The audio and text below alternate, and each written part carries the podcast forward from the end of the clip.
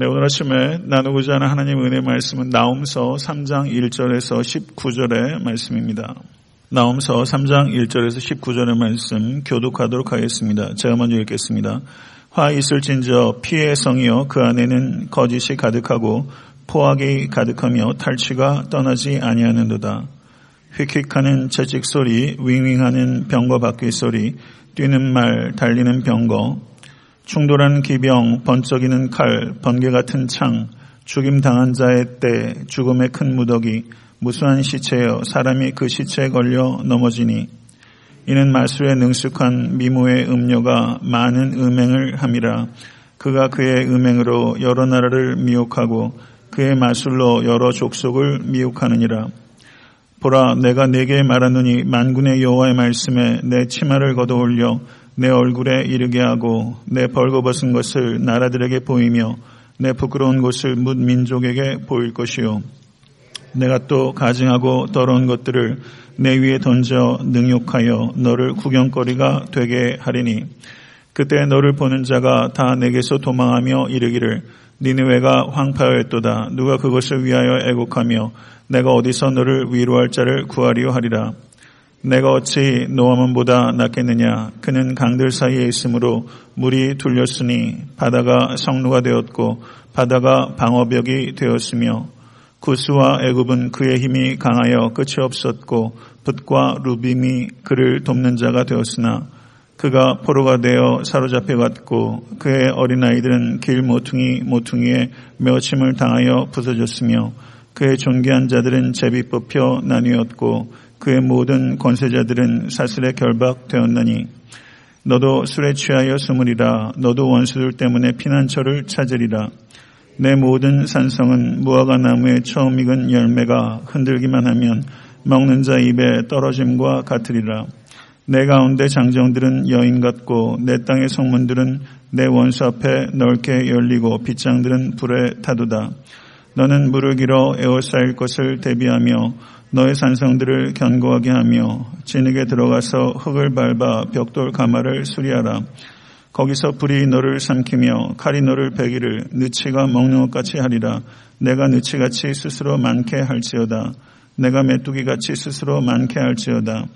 내가 내 상인을 하늘의 별보다 많게 하였으나 느치가 날개를 펴서 날아감과 같고 내 방백은 메뚜기 같고 너의 장수들은 큰 메뚜기 떼가 추운 날에는 울타리에 깨뜨렸다가 해가 뜨면 날아감과 같으니 그 있는 곳을 알 수 없도다.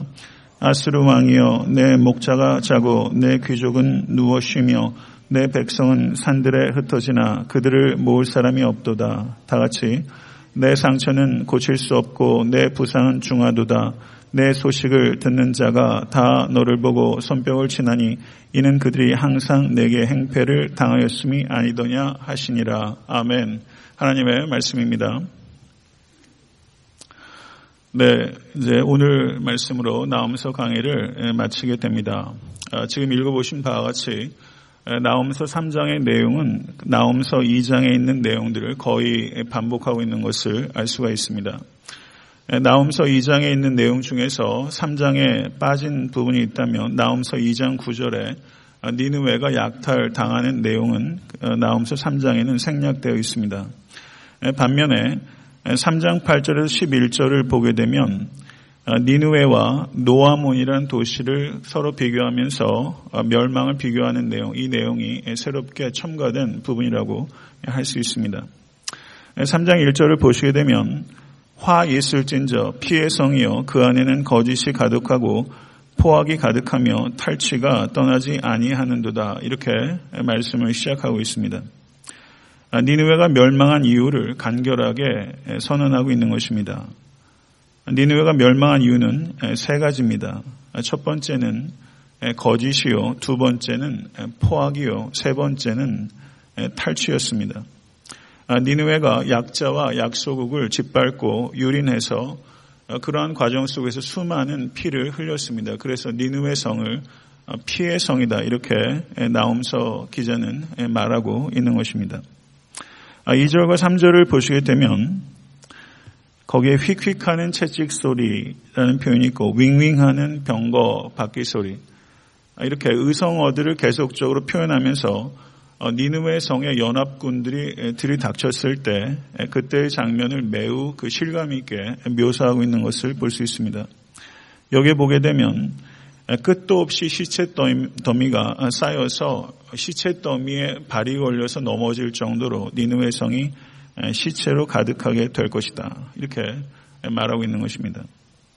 역사상 수많은 강한 강군들이 있었습니다. 그러나 강한 군대는 반드시 더 강한 군대를 만나서 멸망하게 되고 칼로 흥한 나라는 반드시 칼로 망하게 된다는 진실을 오늘 본 말씀 2절과 3절은 매우 현장감 있게 우리에게 가르쳐 주고 있는 것입니다.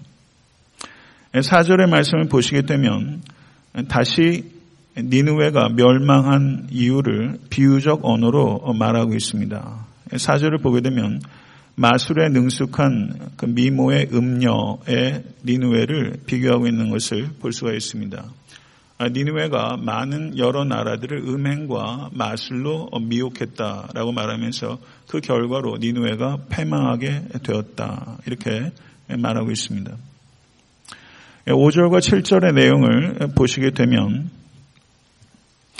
거기에 여호와 하나님께서 니누웨를 향한 심판의 말씀을 기록하고 있습니다. 5절의 말씀을 한번 보시죠. 보라 내가 내게 말하노니 만군의 여호와의 말씀에라고 이야기를 하고 있습니다. 네, 2장 13절을 보셔도 거기에 만군의 여호와의 말씀에라고 이야기를 하고 있습니다. 네, 성도 여러분, 아수르는 말할 것도 없고 온 열방에 진정한 참된 왕은 만군의 여호와 하나님이십니다. 이것을 비유적으로 표현하고 있는 것입니다.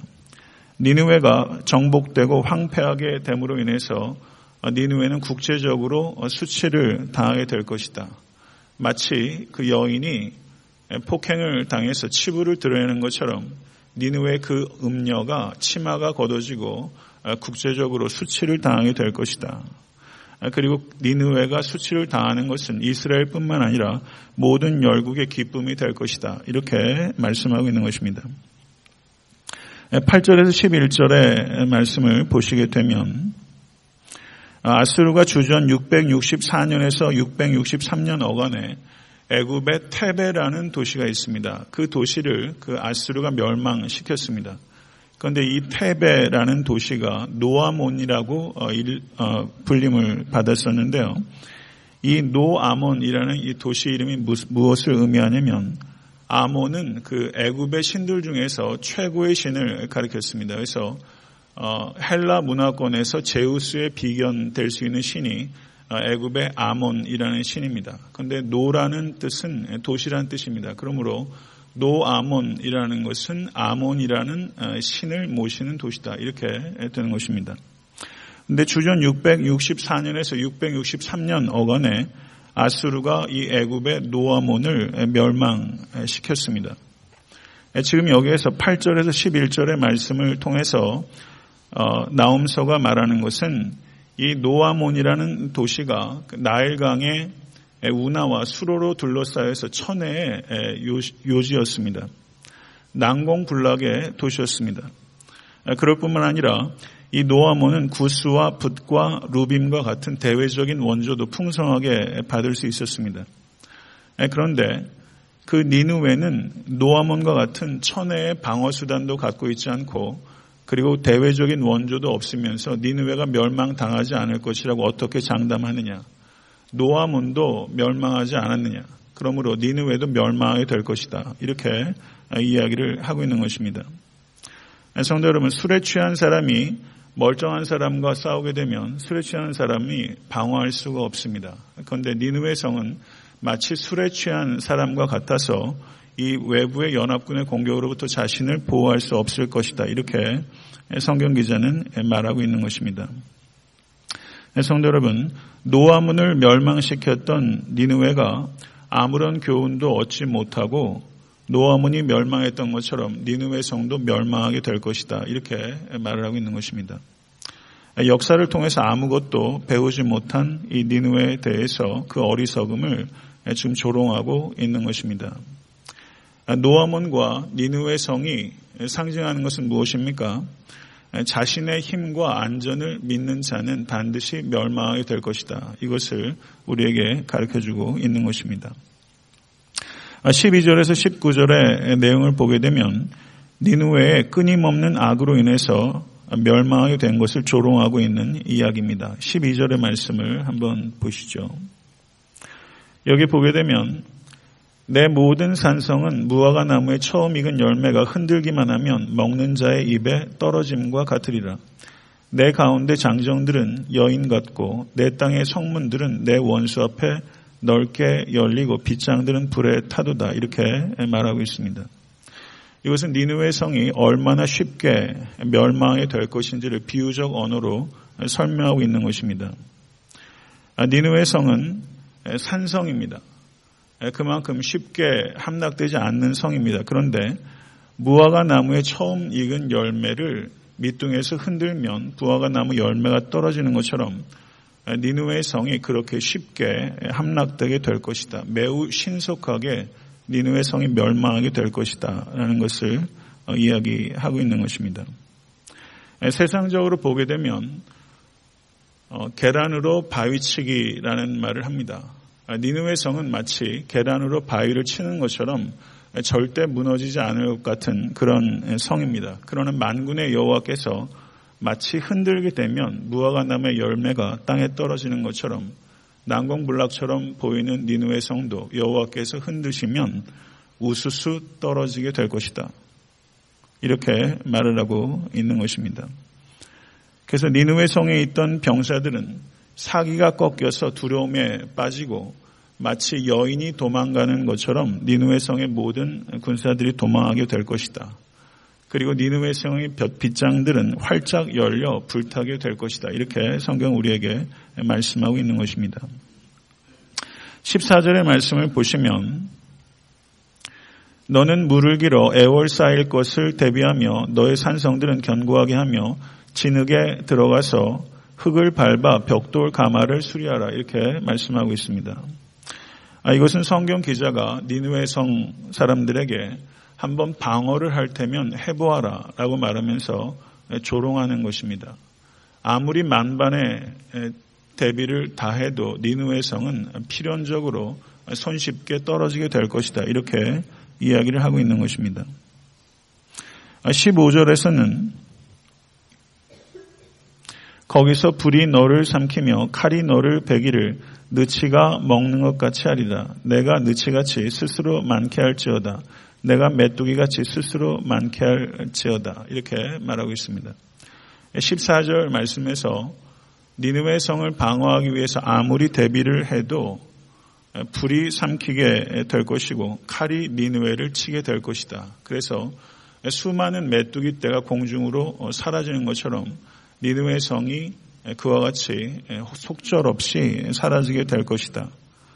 그래서 화재가 일어나게 될 것이고 어, 니누의 백성들은 대량 학살을 당할 것이다. 지금 그렇게 예언하고 있는 것입니다. 16절에서 19절의 말씀을 한번 보시죠. 거기에 보게 되면 내가 내 상인을 하늘의 별보다 많게 하였으나 느치가 날개를 펴서 날아감과 같고 내 방백은 메뚜기 같고 너의 장수들은 큰 메뚜기 떼가 추운 날에는 울타리에 깃들였다가 해가 뜨면 날아감과 같으니 그 있는 곳을 알 수 없도다. 아수르 왕이여 내 목자가 자고 내 귀족은 누워 쉬며 내 백성은 산들에 흩어지나 그들을 모을 사람이 없도다. 내 상처는 고칠 수 없고 내 부상은 중하도다. 내 소식을 듣는 자가 다 너를 보고 손뼉을 치나니 이는 그들이 항상 내게 행패를 당하였음이 아니더냐 하시더라. 이렇게 말씀하고 있습니다.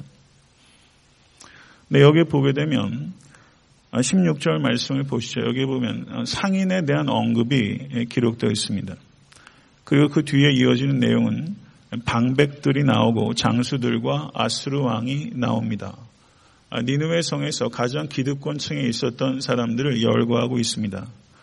니누의 성은 그 당시에 세계 무역의 중심지였습니다. 그 상업이 활발했고 상인들을 통해서 어마어마한 국부가 모였습니다. 예, 그런데 니누의 성이 가지고 있었던 그와 같은 경제적인 부, 성도 여러분, 경제적인 부가 실상처럼 보이지만 사실은 그것은 실상이 아니라 허상이다라는 것을 오늘 성경 기자는 우리에게 말하고 있는 것입니다. 상인을 하늘의 별보다 많게 하였으나 느치가 날개를 펴서 날아감과 같았다. 메뚜기가 이렇게 탈퇴를 하면서 허물을 벗으면서 날아가는 것처럼 경제적인 부가 확고한 실체가 있는 것처럼 보이지만 하나님께서 흔들게 되면 메뚜기가 날아가 버리는 것처럼 경제적인 부는 한순간에 사라지는 것이다. 이렇게 말을 하고 있는 것입니다. 17절을 보시게 되면 방백과 장수들에 대한 이야기가 있습니다. 이 사람들은 수도를 중심으로 기득권을 잡고 있던 사람들입니다. 근데 메뚜기 떼가 가지고 있는 속성은 무엇입니까? 메뚜기 떼는 매우 신속하게 이동한다는 것입니다.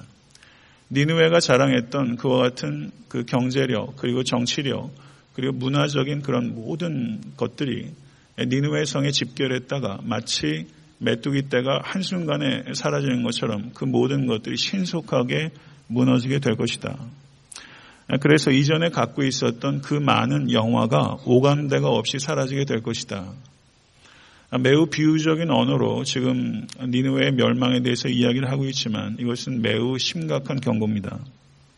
이 경고의 말씀을 유다 백성 그리고 또 믿는 우리들이 들어야 되는 것입니다. 제일 마지막 나움서 두 절을 보시게 되면 거기에 아수르 왕이여라고 말을 합니다. 아수르 왕을 조롱하고 있는 것입니다. 다시 한번 읽게 되면 아수르 왕이여 내 목자가 자고 내 귀족은 누워 쉬며 여기서 이 뜻은 무엇이냐면 아수르 왕의 오른팔 왼팔 목자가 오른팔이라면 귀족은 왼팔입니다. 그런데 그 사람들이 자고 귀족은 누워 쉬게 될 것이다. 그러니까 아수르 왕은 지금 혈혈 단신으로 남게 될 것이다. 이렇게 이야기하고 있는 것입니다. 내 백성은 산들에 흩어지나 나라의 힘은 백성에서부터 기인하는 것입니다. 그런데 니누의 성의 백성들도 다 흩어지게 될 것이다. 그러나 그들을 모을 사람이 없도다. 이렇게 말하고 있습니다. 19절을 보게 되면 내 상처는 고칠 수 없고 내 부상은 중하도다. 다시는 회생 불가능하고 회복 불가능하다라고 이야기를 하고 있고 그 뒤에 이어지는 말은 내 소식을 듣는 자가 다 너를 보고 손뼉을 치나니 이는 그들이 항상 내게 행패를 당하였음이 아니더냐 하시던 하시니라 이렇게 나옴서는 끝을 맺고 있습니다. 목자도 사라지고 귀족도 누워 쉬고 그리고 백성들이 다 흩어졌습니다. 그런데 이와 같은 니느웨의 멸망에 대해서 어느 한 사람 안타깝게 애곡하는 사람이 없이 모든 사람들이 박수를 치면서 기뻐한다라고 말하고 있는 것입니다. 왜 그렇게 니느웨의 멸망을 사람들이 박수를 치면서 기뻐하느냐 하면 니느웨가 많은 나라들을 상대로 행패를 부렸기 때문이다. 이렇게 말을 하고 있는 것이죠. 나움서를 마치도록 하겠습니다. 제가 나움서의 서론에서 말씀드렸던 것처럼 나움서와 짝을 이루는 성경책은 요나서입니다. 근데 요나서는 니누웨가 악을 행하였을 때 하나님께서 요나를 보내서 그 메시지를 주었을 때 니누웨 성 백성들이 회개하고 구원을 얻었다는 이야기가 기록되는 것이 요나서입니다. 그런데 정반대로 이 나움서는 니누웨 백성들이 자신의 힘을 의지해서 행패를 부렸을 때 하나님께서 그들에게 내리시는 징벌에 대해서 기록하고 있습니다. 그러니까 대상은 니누웨라는 동일한 대상을 다루고 있지만 요나서는 니누웨 백성들이 회개했을 때 구원을 얻었다는 메시지가 기록되어 있는 것이고 나움서는 니누웨 백성들이 돌이키지 않고 악을 행하였을 때 하나님께서 징벌을 가하신다라는 내용이 기록되어 있는 것입니다. 누가복음 1장 51절에서 52절을 보시게 되면 이렇게 말씀합니다. 그의 팔로 힘을 보이사 마음의 생각이 교만한 자들을 흩으셨고 권세 있는 자를 그 위에서 내리치셨으며 라고 말씀하고 있습니다. 니느웨가 상징하는 바는 무엇입니까? 그것은 힘을 숭배하고 거짓과 포악과 탈취를 통해서 끊임없이 탐욕을 추구하는 자. 니느웨가 상징하는 것은 그것입니다. 나움서의 주제는 니느웨와 같은 자의 말로는 그 치부가 낱낱이 드러나게 될 것이고 반드시 멸망하게 될 것이다라는 엄중한 경고의 메시지입니다. 동시에 이 나움서는 하나님을 대적하고 이 세상에서 아무리 강력해 보이는 대상이라 할지라도 그들을 믿는 자들은 결코 두려워하지 말고 체념하지 말라는 격려의 메시지이기도 합니다. 그래서 나움서는 두 가지 주제를 우리에게 전달하는 것입니다. 하나는 매우 강력한 경고의 메시지고 또 하나는 매우 강력한 위로와 격려의 메시지인 것입니다. 이 나움서의 메시지를 마음에 새기시고 자기 힘을 의지하지 마시고 만군의 여호와이신 하나님만을 의지하는 여러분과 제가 될 수 있게 되기를 간절히 바랍니다. 주님 가르쳐 주신 기도로 예배를 마치겠습니다.